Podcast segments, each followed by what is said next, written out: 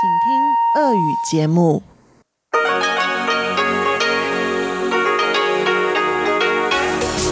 эфире Международное радио Тайваня.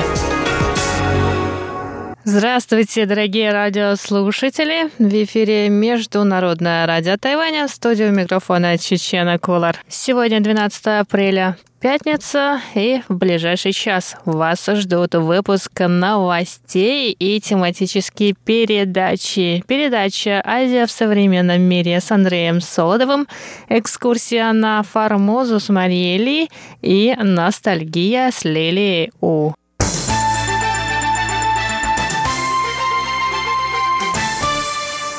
А мы с вами начинаем выпуск новостей.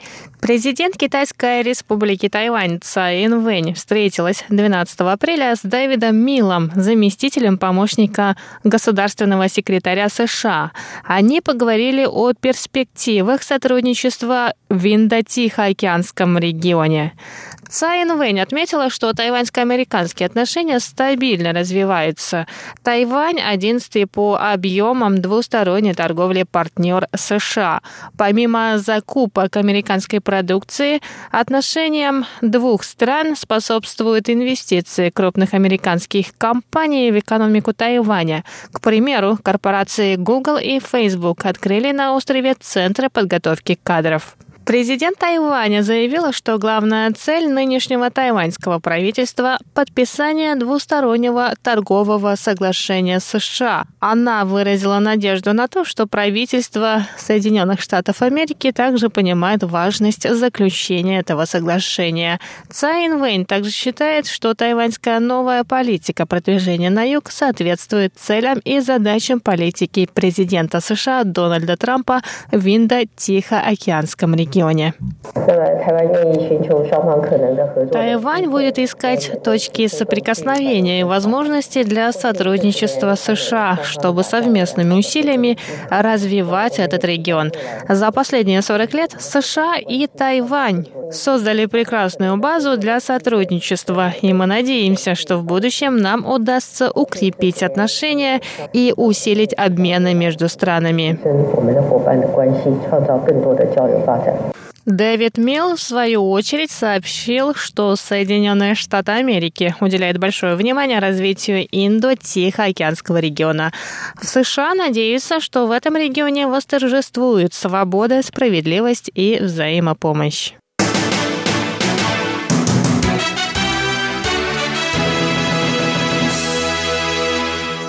Тайваньский институт промышленных исследований, тайваньские компании Foxconn и Quanta Computer попали в топ-100 мировых инноваторов по версии американской компании Clarivate Analytics. Этот рейтинг составляется исходя из количества патентов, полученных исследовательскими институтами и компаниями, а также из уровня воздействия этих инноваций на развитие науки и техники. В этом году Тайваньский институт промышленных исследований в третий раз получает награду в качестве мирового инноватора. Компания Foxconn во второй раз, а Quanta Computer в первый. Составители рейтинга отметили, что в рейтинг попали лишь три научно-исследовательских института по всему миру. Тайваньский институт промышленных исследований, немецкое общество содействия прикладным исследованиям имени Франгофера и французский комиссариат по атомной и альтернативным видам энергии.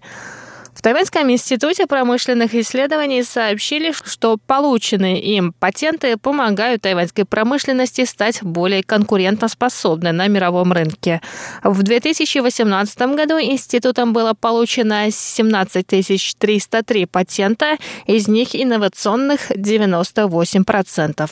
Патенты на изобретения получены в ряде отраслей, в том числе в оптоэлектронной, информационно-коммуникационной, машиностроительной, а также в сфере биотехнологий, зеленой энергетики и химических материалов.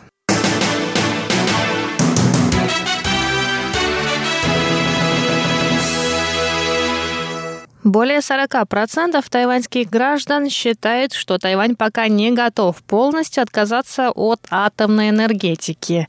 Таковы результаты опроса общественного мнения, проведенного Тайваньским культурно-просветительским фондом Grassroots Impact Foundation.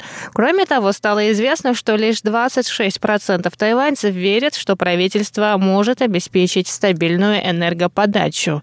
В то, что правительство справится с этой задачей, не верят 35%.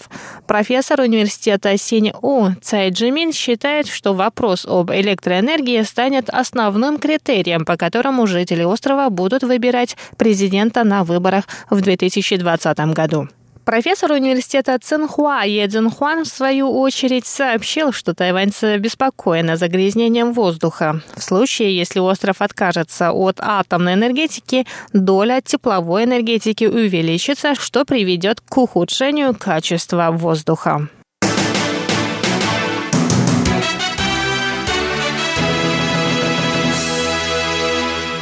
Тайвань стал четвертой страной, в которой риск развития астмы у детей из-за выхлопных газов наиболее высок. Об этом сообщает британская газета The Guardian. Каждый год 4 миллиона детей по всему миру заболевают астмой из-за выхлопных газов автотранспорта. Автор статьи ссылается на исследование, опубликованное в научном журнале Lancet Planetary Health. Больше всего от астмы страдают дети в Китае и Индии, в которых уровень загрязнения воздуха наиболее высок. Однако в Великобритании и США четверть детей, жителей городов, страдают от астмы. В ответ на результаты этого исследования в Тайваньском министерстве здравоохранения и социального обеспечения сообщили, что правительство Тайваня продолжит реализацию экологической политики.